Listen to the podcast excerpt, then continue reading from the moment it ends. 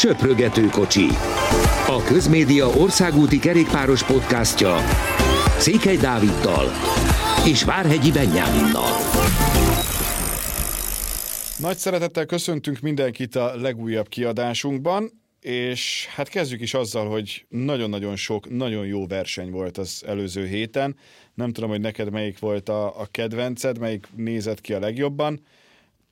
Úgyhogy fent is hagyom itt a hangsúlyt, mert hogy választatsz, melyik versenyel kezdjük. Köszöntöm a hallgatókat. Nehéz választani, mert, mert a Valencia és az Etoile de Besses is Hát egyrészt olyan színvonalú volt, másrészt pedig olyan izgalmakat hozott igazából az utolsó másodpercekig, az utolsó méterekig, hogy, hogy nem nagyon lehetett tudni, hogy, hogy ki, ki lesz a győztes, és, és szerintem azok alapján, ahogy mondjuk az utolsó szakasznak nekivágtunk mind a kettő versenyen, szerintem meglepetés lett, hogy, hogy megfordították végül is, a, végül is az eredményt. Akkor kezdjük viszont én azt mondom a Valenciával, hiszen Valenciában mégiscsak sokkal jobb volt az idő, és egészen furcsa ilyenkor azt, azt látni, hogy, hogy van olyan része Európának, ahol valóban azért lehet már abszolút európai időben tekerni, és azért is, mert egy bizonyos Rui Costa tudta megnyerni, ami, ami döbbenetes. Én utólag néztem vissza az utolsó szakaszt, te nézted menet közben, és írtál, hogy, hogy úristen nézem-e, és hogy milyen elképesztő. És itt most arról beszélünk, hogy Rui Costa konkrétan visszatért kb. arra a szintre, ahol nem tudom, 8 éve láttuk legutóbb. 36 éves, amire azt mondanád, hogy öreg, de aztán látod, hogy 86-os születésű, ez egy 85-ösnek akkor az, hogy de hogy öreg, hogy lenne öreg, de egészen elképesztő, hogy itt tart. Mennyire vártad azt, hogy 2013 világbajnoka az ezen a szinten legyen? Hát megmondom őszintén semennyire, és szerintem nem sokan. Most azért új Kosta a svájci körön nyilván mindig várt tőle valamit az ember, mert az a verseny neki tradicionálisan nagy kedvence, de... de az, háromszor nyerte egyébként. Igen, de azért az, hogy ugye Majorkán az első egynapost megnyerte, és utána volt egy olyan statisztika, ami, ami szerintem elég megdöbbentő, hogy a világbajnokság óta, amit megnyert ugye 2013, ha jól emlékszem, azóta az volt az első egynapos győzelme leszámítva a portugál bajnokságokat tehát nagyon rég volt ezen a szinten, most pedig, hogy egy ilyen mezőnyben, egy ilyen terepen igazából megnyeri ezt a Valenciát, Hát erre szerintem nagyon-nagyon kevesen gondoltak. Tényleg egy Vlasov, egy, egy Csikóne, egy nagyon erős Ineos, egy elképesztő erős Bakrein volt ezen, ott, ezen a versenyen ott, és, és úgy az utolsó nap tudta ezt megfordítani egy elég, elég bátor támadással, de de nagyon furcsa, és az egész Vantira igaz, hogy, hogy milyen szinten kezdték ezt a szezont. Hát igen. Tehát, tehát azt szoktuk mondani, hogy az UAE-val kapcsolatban, illetve Jumbo-val kapcsolatban, bocsánat, említjük, hogy bárki oda megy, sokkal jobb lesz. Most a Vantinál is ugyanezt történik, mert mert azok alapján, hogy ők 12 versenyzőt elengedtek, és a top 10 pontszerzőjükből, ha jól emlékszem, 6 vagy 7 távozott a tavalyi szezonban. nem feltétlenül vártuk azt a mikor a csapatokról beszéltünk, hogy na, ez majd egy elképesztően erős sor lesz. É, hát azt biztos nem vártuk, hogy a Vanti nem tudom, tíz versenynapból megnyer ötöt, mert ugye Girmá is nyert egy szakaszt a Valencián, tehát ő nyert az elsőt, tehát két szakasszal és egy összetettel, összetett első helyen jöttek el onnan. Magasan vezetik egyébként az idei pontversenyt, pontversenyt, ami szerintem nem meglepő, de hát tele vannak top 10-es helyekkel, dobogókkal, győzelmekkel. Nagyon-nagyon durván kezdett a Vanti. És az, hogy, hogy, hogy van egy ilyen csapat, az azt is mutatja, hogy most még nem annyira egyértelműek az erőviszonyok. Hogyha ennek a Valenciának nézzük az összetettjét, akkor itt van Trek, Ineos, Bakrein, Bora, Jumbo az első hat, tehát a hatban hat különböző csapatból érkezett ember. Itt talán a leginkább ne lehet csalódott, hiszen ő azért az egész hét során úgy volt, hogy na, akkor valószínűleg ezt meg tudja nyerni, és erre elég jó esély is volt és nyilván azt lehetett tudni előre, hogy itt másodpercek döntenek, és kell majd számogatni. Nekem kicsit meg is lepő az, hogy, hogy végül 16 másodperc lett a különbség, és hát azért lett nagyon csalódott nem, mert hogy nyilván neki hegyi trikója van már Giro-ról, de ilyen több napos versenyt azt nem tudott nyerni, és azért egy ilyen Valenciánát megnyerni az nem lett volna annyira rossz kezdés, de, de mennyire fogja ő ezt bánni időre, úgy, idővel, és szerinted mennyire hibáztathatja saját magát? Nagyon jó kérdés, meg nagyon nehéz, mert, mert ugye hét versenyző indulhatott egy csapatba, jól emlékszem a Valencián, és a Trek alapból öt emberrel ment hozott. oda, ami, ami nagyon-nagyon hát furcsa igazából szerintem.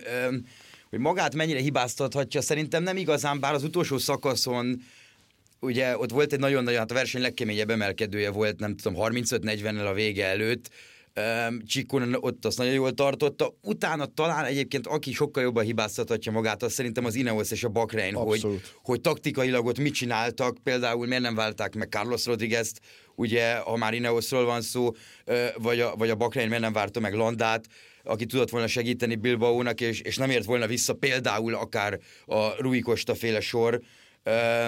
Tehát, va, itt, ja, ős káoszos volt, igen, és ez ki, mondjuk jó egyébként. Kicsit, kicsit tényleg az volt az ember érzés, hogy nagyon könnyű utólag okoskodni, hogy, hogy akkor ennek a csapatnak ezt kellett volna csinálni, annak az, de, de azért ez nagyon nem volt ennyire egyszerű. Um, és, és ugye mondtad az előbb a nagy különbséget, hogy a verseny alapján tényleg meglepő, hogy a végén 16 lett a... Hát utána köztük... ugye 3 másodperc, 2 másodperc, 4 másodperc, 10, 6, 5, 1, így vagyunk. Igen. Tehát ez a 16 másodperc, óriási különbség. Számomra az volt meglepő, hogy ugye 2-3 kilométerrel a vége előtt támadott Rui Costa és, és Timmer Arensman, Öm, és, és hogy ebből lett végül is egy 20 másodperc különbség, már mint hogyha a szakaszról beszélünk. A, az összetett menőkkel szemben, mert ugye Batista és Soler volt még kicsit közelebb hozzájuk. De... Igen, tehát ebből a szempontból tényleg érdekes, mert, mert az összes többi szakasz úgy volt kialakítva, hogy másodpercek legyenek a, a különbségek, és, és ez meg is valósult. Nem voltak igazán nehéz hegyek szerintem ebben a versenyben, legalábbis hosszúak semmiképpen de, de én alapból, hát új például egyáltalán nem lehetett számítani, de, de mondjuk engem sokan megleptek. Tau Gegenhardt teljesítménye is szerintem elég meglepő volt. Én azt gondolom, hogy túlzás nélkül állítható, hogy a Giro óta nem ment ilyen jól, amit megnyert, és azért az egy két és fél éve volt. Viszont a mezek azok továbbra is. Tehát az, hogy fölülről ugyanúgy néz ki a fele a mezőnynek, az valami egészen borzasztó erre az évre. Igen, meg kell, meg kell követnem magam, mert dicsértem nagyon a track mezét, hogy, hogy mennyire szép, és nagyon tetszik is, tehát nem arról van szó, hogy, hogy hirtelen csúnyát, csak az a baj, hogy, hogy pont a hátsó része miatt, amit én még ki is emeltem télen, uh, amiatt, ugye egy full piros az egész, így emiatt hát a, az Ineosszal, a Bakreinnel, és még lehet sorolni a piros uh, színű csapatokat, hogy, hogy nem veszed észre a különbséget, és ez elég nagy probléma lesz, főleg mikor majd sokkal több napsütés lesz, Igen. és rájuk süt a nap, akkor még, még nehezebben lehet majd megkülönböztetni. Ezzel tényleg valamit kell csinálni, tehát ezt nem véletlenül emelik ki a kommentátorok, legyen szó magyar kommentátorokról, vagy, vagy angol kommentátorokról, hogy, hogy ez így nagyon nem könnyíti meg a, meg a helyzetet, és a nézőknek sem. Szóval ezzel tényleg kell valamit csinálni, mert mert ha nem mutatják őket nagyon közelről, akkor megmondhatatlan tényleg, hogy, hogy ki az a versenyző, akit éppen nézünk. Még én Vlaszovot kiemelném, nekem ő csalódás volt, nem tudom mennyivel értesz ezzel egyet. Nekem Vlaszov minden, minden ilyen nagy versenynél, mármint hogyha a három hetesről beszélünk, és olyan, aki dobogó esélyes, de lehet, hogy csak idényelei forma. Én inkább az utóbbit mondanám. Egyébként kicsit nekem is csalódás volt, tehát ezt, ezzel egyet kell értsek. Főleg a, a Bora is. Ugye a Bora azért ö, hát teljes Giro sorral ment oda. Tehát ö, beszélünk Lenard Kamnáról, Matteo Fabróról, Bob Jungels, ő egyébként kifejezetten jól ment, tehát ő ugye majdnem megnyerte azt a szakaszt, ami, ami ugye Velasco hazaért a szökés, Velasco nyert az Asztanából, de, de Vlasov teljesítménye picit, picit csalódás volt, azért ezek mondjuk nem feltétlenül azok az emelkedők szerintem, amik neki fekszenek, nekik a, neki a legjobban fekszenek. Jó, ez igaz. De meg ez a pár másodperc az a helyzet, hogy tényleg láttuk, hogy, hogy azért itt a, a második szakaszon, ami egy idézőben komolyabb hegyi nap volt, a versenyhez képest komolyabb hegyi nap volt, ott is kilencen jöttek meg azonos idővel, és, és a negyedik szakaszon is ö, megjöttek sokan azonos idővel, tehát nem voltak azok a nagyobb szelekciók, hogy két-három ember ö, jobb lett volna, mint a, többi, mint a többiek. Ö, ettől függetlenül szerintem azért nem kell aggódni Alexander Vlasovnak, mert, mert tényleg az idény elején férnek be bele ilyen dolgok. Például a Vantinál is elég érdekes, hogy, hogy ők azt mondták, hogy ez gyakorlatilag nekik a Tour de France soruk, ami Majorkán volt, vagy, vagy akár most itt Valencián volt, tehát ők már arra is készülnek egyébként, hogy, hogy a Tour majd hogy áll össze, és nyilván egy-két hely ilyenkor még mindig kiadó, de, de azért a csapatvezetés fejében előzetesen már megvan, hogy, hogy ki hova megy. Szerintem mi is menjünk tovább, maradjunk még Európában, jön a Bessezs, amelyik, hát nem mondom, hogy egy az egyben Arnaud Deli, de, de, de az, hogy Arnaud Deli egy olyan versenyző, akinek a nevét szerintem legalább annyiszor fogjuk kimondani idővel, mint mondjuk Pogácsárét, vagy, vagy nem tudom, Fanártét, az egészen biztos. Elképesztő, hogy hogyan teljesített. Aki esetleg kevésbé figyelte volna, az első három szakaszát a Beszesnek meg tudta nyerni, a mindössze 20 esztendős versenyző. Mindig elmondjuk ilyenkor, hogy kerékpársportban az utánpótlás kategória az 25 év, tehát még a fehér trikós az 25 éves korában még lehet, tehát ha valaki ott tart, akkor megkaphatja a túron a fehéret ebből a szempontból az, hogy ő itt tart, jelen pillanatban az, az döbbenetes. Inkább azt kérdezném meg, hogy te képesnek látod-e már őt idén arra, hogy az igazán nagy egynaposokon beleszóljon a, a legnagyobbak küzdelmébe, vagy azért az még távolabban? Mert itt azért nem volt olyan mezőny. Igen, bár gyenge mezőny se volt ne, nyilván. Ö, Hát itt a harmadik szakasz az, ami, az, ami nagyon meglepő, mert az, hogy Arnaud Delinek jó, mondjuk az, hogy Mats Pedersen megver egy olyan befutó, mint az első szakaszon, egy brutál szeles nap után, de, de igazából a beszesen minden nap az volt. Tehát egészen döbbenetes volt, hogy, hogy a négy szakaszból, tehát ugye egy időfutam volt, így lett öt szakasz, a négy szakaszból hárman szétfújta őket a szél. Arnaud Deli folyamatosan elől volt. Tehát az, hogy Pedersen meg tudja verni ugye ez egy új 700 méter, ilyen 8 százalék az utolsó befutó, vagy az első szakasz befutója, ugye az tradicionálisan mindig ezzel szokott kezdődni az Etoile de Bestes, az még oké, okay, mondjuk, de az, hogy utána a harmadik szakaszon, amit művelt, hogy, hogy nagyon-nagyon jó hegyi menők ellen, tehát Thibaut Pinot, Matthias Kielmőze Jensen, Nilsson Paules, Pierre Latour, nem is tudom pontosan még kik voltak abban a csoportban, tehát ezt a csoportot is visszahozza, és túlél egy olyan napot, majd ezt követően meg tudja nyerni azt a szakaszt is, elképesztő okos és, és taktikus versenyzéssel. 20 évesen. 20 évesen. Én emiatt tud, az a válaszom a kérdésedre, hogy igen, el, tudom, el tudom képzelni, hogy, hogy neki le, lehetnek olyan teljesítményei, ami, amit Virtual mezőnyben is ö, legnagyobb versenyeket tudja majd megnyerni. Most gondolok itt egy, egy Sanremo-ra például, ahol szerintem egy Poggiót ő, ő túlélhet, legalábbis a számok azt bizonyítják, hogy, hogy ö, ahogy ő helyezkedik a mezőnyben, amilyen erővel tud egyébként feljönni, az, az bőven elég arra, hogy, hogy egy Poggio például kibírjon.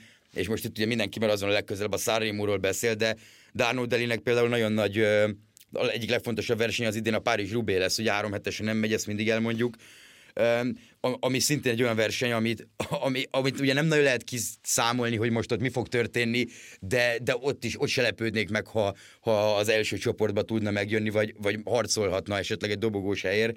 Tehát nagyon, nagyon várom a Kürne-Brüsszel Kürnét, ami, ami egy nehéz verseny. Azt tudjuk, hogy a végesík, és a végén nincsenek koszkaköves emelkedők, meg koszkaköves részek, de, de a verseny közepén ugye vannak, és az általában egy sprint befutóval ér véget, és Delinek nagyon fekszenek ezek a nehéz versenynapok, amikor, amikor tényleg előtte is azért dolgozni kell rendesen, nem csak mindenki pihenten megérkezik egy sprintre, szóval nagyon érdekes lesz. Engem nagyon meglepett, főleg tényleg az, hogy, hogy egyedül is milyen taktikusan tud versenyezni ennyire, ennyire fiatalon, és nem igazán követel hibát. Tehát most az, hogy nem nyerte meg a versenyt, az egy dolog, a, olyan Mombukén, ami ment, ugye az egy 5 km 9 százalék emelkedő. Tehát az, az, nem ő, persze. Az, az egyáltalán nem ő a, a 80-85 kilójával, de, de ott is, hogy csak másfél percet kap egyébként, úgyhogy egész nap ugye 20 voltak elől az oldalszél miatt, Mistral miatt egész pontosan, mert Igen, ott, ott nagyon meg. durva szél volt aznap, tehát ez, ez számomra teljesen döbbenetes volt, és hát ha már Etoile, akkor ki kell emelni, a Trekit is az utolsó napon bukta el az összetettet, ami, ami azért így összességében fájó lehetett jó a csapatnak szerintem. Viszont akinek nagyon jó időszaka van, az a győztes, hiszen Pál ez korábban már ebben az évben nyert egy versenyt, és ez alapján, hogy övé lett a Grand Prix Cycliste de Marseille, valamint ez is, kijelenthető, hogy szerintem azért ő nem tudom mennyire értesz egyet ezzel, de szintet lépett, tehát hogy, hogy idén sokkal jobban kell rá figyelni, 26 éves versenyzőről van szó, tehát azért nem Arnaud Deli kategória, és meg is kapta a, a lehetőséget az elmúlt időszakban is, de úgy tűnik, hogy ezzel most ő nagyon tud élni, és kíváncsi vagyok arra, hogy, hogy hogyan teljesít. Tavaly a túron azért a hegyi pontversenyben ő nyolcadikként zárt, a svájci lett negyedik összetetben, tehát nem abszolút meglepetés, és egy teljesen új ember, aki feltűnik, de az IF-nél lehetséges, hogy kicsit átalakítják majd a terveket ahhoz képest, ahogyan gondolkodtak, vagy sokkal inkább elhiszik azt, hogy, hogy vele lehet normálisan számolni, őt legközelebb papíron majd a Párizs Nidzán látjuk. Igen, és a Párizs Nidza is egy olyan verseny lehet, ami neki kedvezhet. Kíváncsi vagyok, hogy, hogy ott mit fog csinálni. Az IF-nél azért az a jó kifejezés inkább, hogy elhiszik, mert, mert ők nagyon fogadkoztak, hogy, hogy most minden rendben van a csapat körül, lezárul ez a Covid időszak, ami őket ugye extrán megviselte, több szempontból is, meg, meg ők is hoztak rossz döntéseket, ez Jonathan Waters elismerte, um, ami miatt ugye még a pont, pontverseny, tehát az a Verturban maradással kapcsolatban is azért voltak, voltak aggályok, voltak olyan pillanatok tavaly, mikor az IF-nek is ezen kellett gondolkozni, hogy hogy szerzünk pontokat, és nagyon fogadkoztak, hogy, hogy az idén szintet lépett a csapat, és a legnagyobb versenyeket szeretnék ők megnyerni a legjobb csapatok ellen Na most Nilsson Paul ez nagyon jól kezdett ehhez, meg, meg azért azt ne felejtsük el, hogy mondjuk Bettiol is nyert egy szakaszt a Tour de még hogyha azt a prológot, amiről ugye beszéltünk, hogy nem feltétlenül mérvadó. Igen. Ugye nyertek egy, egy majorkai egynapost is, ugye Marin Vandenberggel, és, és most azért Paul tényleg megnyert egy összetettet, meg, meg a Marseille természetesen. Szóval, szóval az év tényleg elég jól kezdte ezt a szezont, látszik, hogy, hogy egybe van a csapat, Paulesnek az egy picit nehezebb versenye volt, mert, mert az első nap ő nem az oldalszeles szakadásokba, nem az első csoportba volt, ez sikerült megúsznia csak úgy, mint mondjuk Tibó Pinónak és a, és a grupomának, de nem tudom, azért Paules nyilván az ilyen kisebb versenyeken van esély, de most szerintem azért vele kapcsolatban még nehéz lenne azt mondani, hogy oké, okay, akkor most egy egyhetesen, egy nagyobb egyhetesen, tehát mondjuk a hét egy legnagyobb egyhetes verseny bármelyikén kapitányi szerepet kaphat. Szerintem neki inkább a szakaszokra kell rámenni, mert, mert az elmúlt három évben... Túl... trikot sem tartom egyébként elképzelhetetlen. Nem, hogy... abszolút nem. Ő az elmúlt három évben nagyon jól ment a túron. Igen. Tehát ő minden, jó szökésekben volt benne, közel volt a győzelemhez, de, de ettől függetlenül ez egy nagyon-nagyon szép győzelem volt, főleg az, hogy az utolsó nap egy időfutamon tudta megfordítani, úgyhogy Skjelmőz egy nagyon jó időfutamos. Igen. Tehát én, én ott emiatt voltam eléggé meglepődve. Menjünk a Szaudira, és ha már meglepődés, minden évben az ember meglepődik, hogy a világ azon táján milyen szakaszokat tudnak rendezni, és hogy, hogy mennyire furcsa egy vidék. Lehet, hogy itt most picit egyébként máshogy látjuk a kettőt, nekem nagyon tetszik, neked azért kevésbé, vagy nem tudom az elmesélésed alapján, de, de extra helyszín, az egészen biztos. Mondjuk a negyedik szakasz végén az a, a tükör az, az, az hihetetlenül jól nézett ki, és versenyeket tekintve is szerintem például az, az egy nagyon jó szakasz volt, meg, meg az egész, tegyük hozzá, Grünevégen bizonyítja, hogy jól sikerült a felkészülése, hiszen egy korai győzelemmel meg is oldotta, a végén pedig Gereiro meg tudta nyerni az összetettet egy, egy nagyon jó negyedik szakaszos teljesítménynek köszönhetően elsősorban.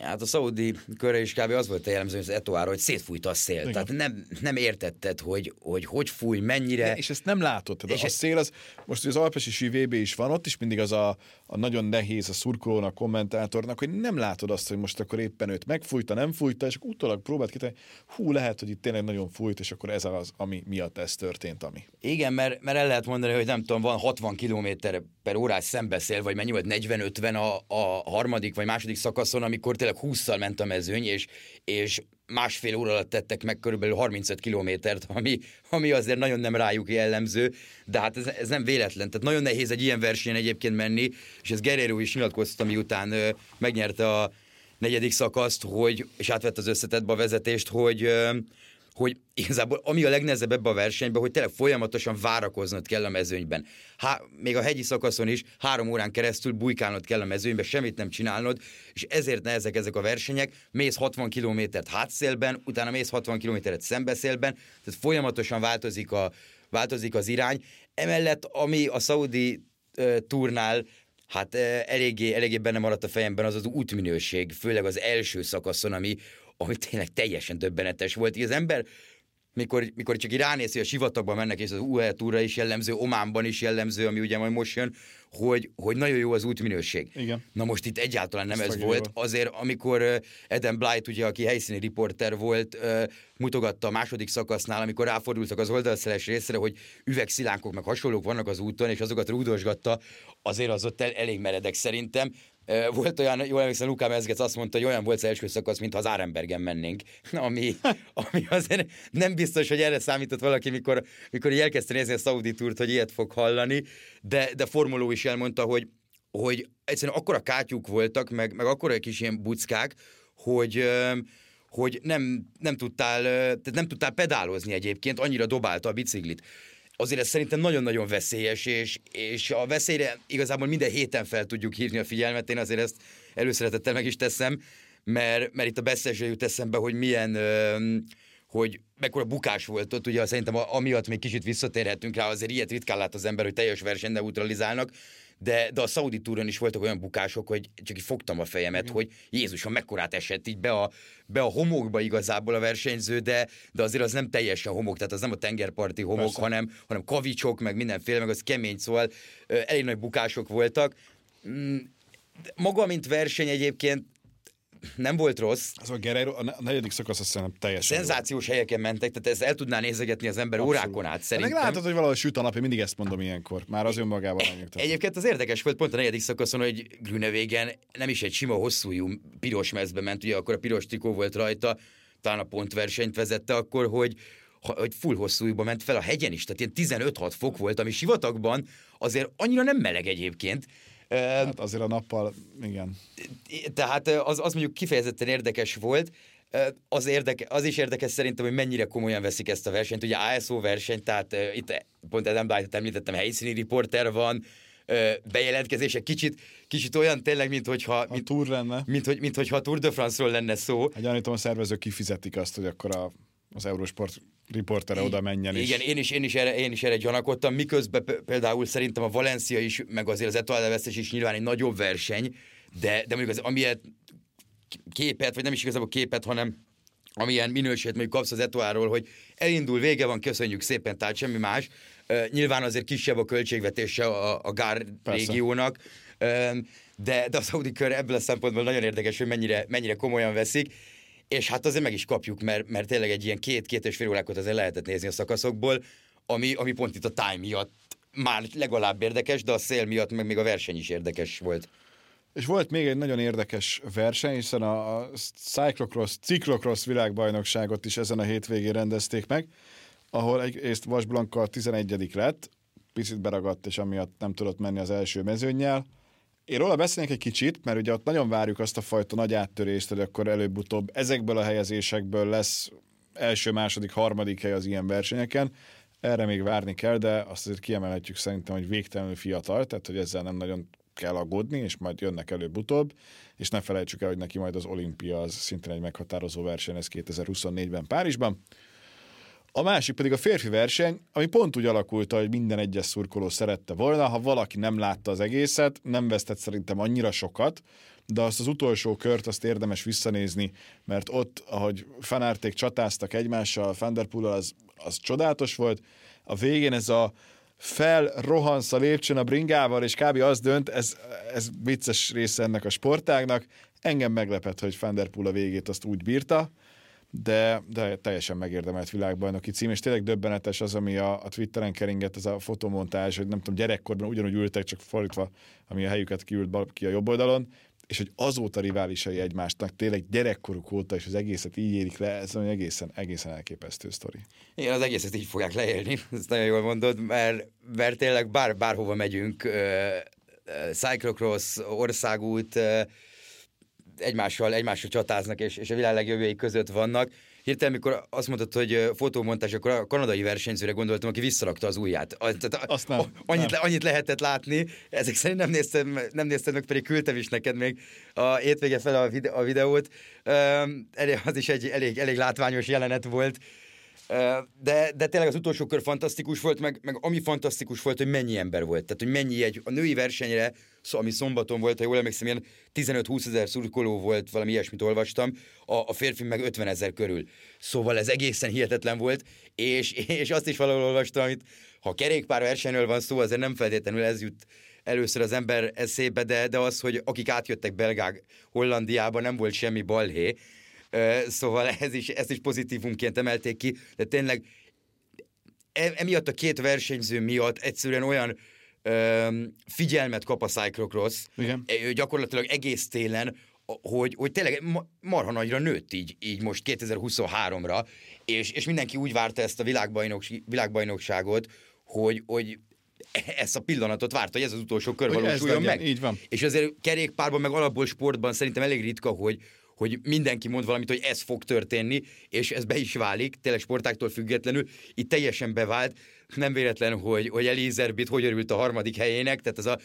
a best of the rest, ahogy mondja az angol. Igen, a, a, a, a, a nem ufók között a, a normális ja, ember... azt akartam, hogy e- e- futottak még kategóriai győztese, de azért sokkal több. Én inkább így mondom, hogy, hogy, a, hogy az... Hogy a, földön. Igen, a földön kívülieken kívül a, a legjobb. Igen. Szóval ezért örült ő, ő ennyire. Fantasztikus volt arra kíváncsi leszek nyilván, hogy ez hogy fog kihatni nekik a, a, az országúti szezonjukra. Ugye, ha jól tudom, mind a ketten a strádén kezdenek majd, tehát egy szűk hónap múlva. A VB-hez képest mondjuk tényleg majd, hogy nem napra pontosan egy hónap. Szóval az, az, az érdekes lesz, mert, mert Tom Pitcock például pont ezért nem ment a, a világbajnokságra, tehát nem védte meg, nem próbálta meg megvédeni a világbajnoki címét, mert mert korábban kezdeni az országúti szezonját, meg, meg nem élvezte mondjuk a személy szerint a cyclocross annyira. Hát meg szerintem az, nem lehetett jó érzés, hogy állandóan megvették. Az, az idén egyébként szerintem, legalábbis ő ezt mondta, nagyon-nagyon sok, nagyon-nagyon szintet lépett, tehát Van der, közeledett Van der Pulékhoz, azért tényleg a második, harmadik helyeken ott tudott lenni, ami, ami szerintem kifejezetten jó teljesítmény Pitcocktól, főleg, hogy a térdével elég komoly problémák voltak még, még 2022 végén, tehát az utána kezdett el rendbe jönni.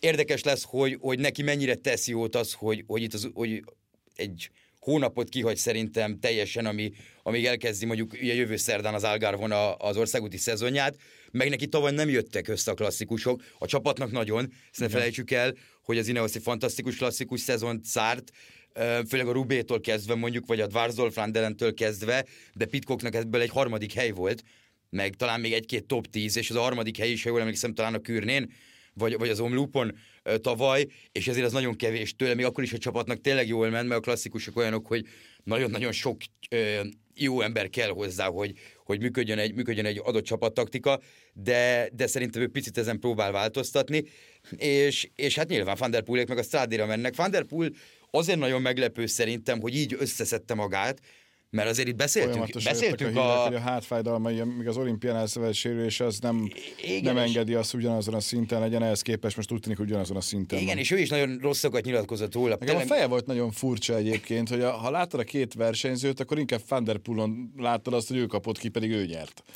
De hát... Igen, hát ez, ez, ez, ez mindig nehéz megmondani. Szerintem Fanál picit le volt döbbenve, legalábbis azok alapján, amit nyilatkozott utána, ott nem számított arra, hogy nem. erős lesz Van Der Poel. Nem, szerintem nem számított rá. Hozzáteszem mondjuk, nem sokan számítottak rá, mert, mert tényleg ez a hát probléma, hogy mondtad. De meg a szezonban is sokkal többször nyert Fanart, Igen. mint Van Der Poel, és nyilván Fanart, Fanart uralomnak tűnt inkább, amiben Matthew néha bele tudott egyébként szólni. Kb. egy kicsit kívülről ilyen volt. Aztán a világbajnokságon a legfontosabb verseny nyilván nem így lett. Bár Fanart ugye emlékszem még az előtte levő sajtótájékoztatón a VB előtt mondta, hogy hogy egyszerűen ö, ö, egyszerűen nem, azt nem szoroz neki, hogy most világbajnok lesz, vagy nem. Azért Van der Poel meg azt mondta, hogy ha nem nyeri meg ezt a versenyt, akkor az ő ciklokros szezonja egy csalódás. Tehát gyakorlatilag fölösleges volt megcsinálni, mert a háta csak rosszabb lett egyébként, és, és elég versenyt meg nem nyert. Így, hogy azért megvan a VB cím, szerintem tud az országútra koncentrálni, és, és ugye ott nem fáj a háta, ezt azért fontos hozzátenni. Tehát ezt elmondta, hogy hogy amikor 5 január 5-6-ai verseny után elment egy két hétre edzőtáborozni országúton, országútra, akkor, akkor ott azért rendbe rakták a hátát, olyan értelemben, hogy, hogy ez tényleg sokkal inkább a ciklokrossznál fáj, azért nagyon-nagyon más ö, tekerési stílus, mert nagyon-nagyon más izomzat kell egyébként a ciklokrosszhoz, mint, mint mondjuk az országúton, amikor többet mész, kevesebb egyébként a, a, az igazán gyorsulásod. Igen, tehát azért ott, ott sokkal, sokkal monotonabb, ha így fogalmazhatok. Jó, hát aztán az előzőt befejeztük. A jövő hét az még nem lesz szerintem annyira erős, abból ez a hét sem olyan hihetetlenül körömrágos kerékpár szempontból, viszont szépen lassan azért jönnek majd a következő versenyek, amikre szintén érdemes figyelni. Ha egyet kell kiemelni a következő napokból, melyik az? Hát én szerintem a, a 13 tehát a hétfői klasszika high-end, klasszika Grand Paraiso. Grand Paraiso interior. Igen, ugye másodszor rendezik meg ezt a versenyt. És tavaly jó volt. És tavaly jó volt. Ha jól emlékszem, Lucenko nyert tavaly, Wellens is ott volt a top háromban, meg talán valaki az Arkeából, nagyjából ez van meg, de, de a lényeg a lényeg, hogy nagyon-nagyon jó felkészítő verseny a Strade Bianchira, és hát azt ne felejtsük el, hogy Tadej Pogacsár itt kezdi meg a szezonját. Itt ott lesz, az UL köröm viszont nem. Igen, tehát igazából, amit előbb mondtál, ez a hét ez elég, elég hát lájtos, hogy így fogalmazzak. De aztán utána. De, de jövő héttől tényleg úgy tűnik, hogy, hogy ugye vannak ezek az egynaposok, még sajnos az Ománi kört, ahol már Kevent is mutatkozik be. Az Asztánában. Az Asztánában, ugye az, ugye az holnap, tehát, vagy holnap után, bocsánat, szombaton kezdődik, ugye holnap még előtte egy szintén új verseny, Muscat Classic, ugye ez is egy ilyen felvezető versenye, úgymond egynapos az Ománnak, egyébként egy marha nehéz verseny, tehát ez, ez nem, én azért meglepődnék mondjuk, ha az összejönne egy sprintre, de hát jövő és szerdától indul be szerintem igazán a nagy üzem, amikor elkezdődik az Algarve, egy nagyon erős mezőnyel, elkezdődik a, az Andalus Köl, a Ruta del Sol, szintén nagyon erős mezőnyel, ugye Pogácsár ott folytatja, az Alp Maritim et du Var az 17 Igen, arra emlékszünk, hogy ez a három nap az mindig uh, milyen szórakoztató szokott lenni. És aztán 20-án meg elkezdődik és az van. És, kör. és hétfőn pedig az UAE kör, és az UAE kör 5.-6. szakasza már egybeesik az onluppal, tehát nyílnak a nyílnak a belga Európai. egynaposok, és onnantól pedig gyakorlatilag szerintem a Tour de Nincs France végéig, vagy megállás. az országos bajnokságokig nincs megállás. Úgyhogy jövő héten nem tudom, miről fogunk ilyen hosszasan beszélni, mint most, de ígérjük, hogy akkor is fogunk, mert beszélni azt az Felvezetjük az Algarvét és a, és a Ruta del Solt. Például. Mostanra viszont köszönjük szépen mindenki figyelmét, iratkozzatok föl, abban az esetben, amíg nem tettétek volna meg, hogy egyből tudjátok, hogyha érkezünk új podcasttel. Jó hétvégét mindenkinek, sziasztok! Köszönjük, sziasztok!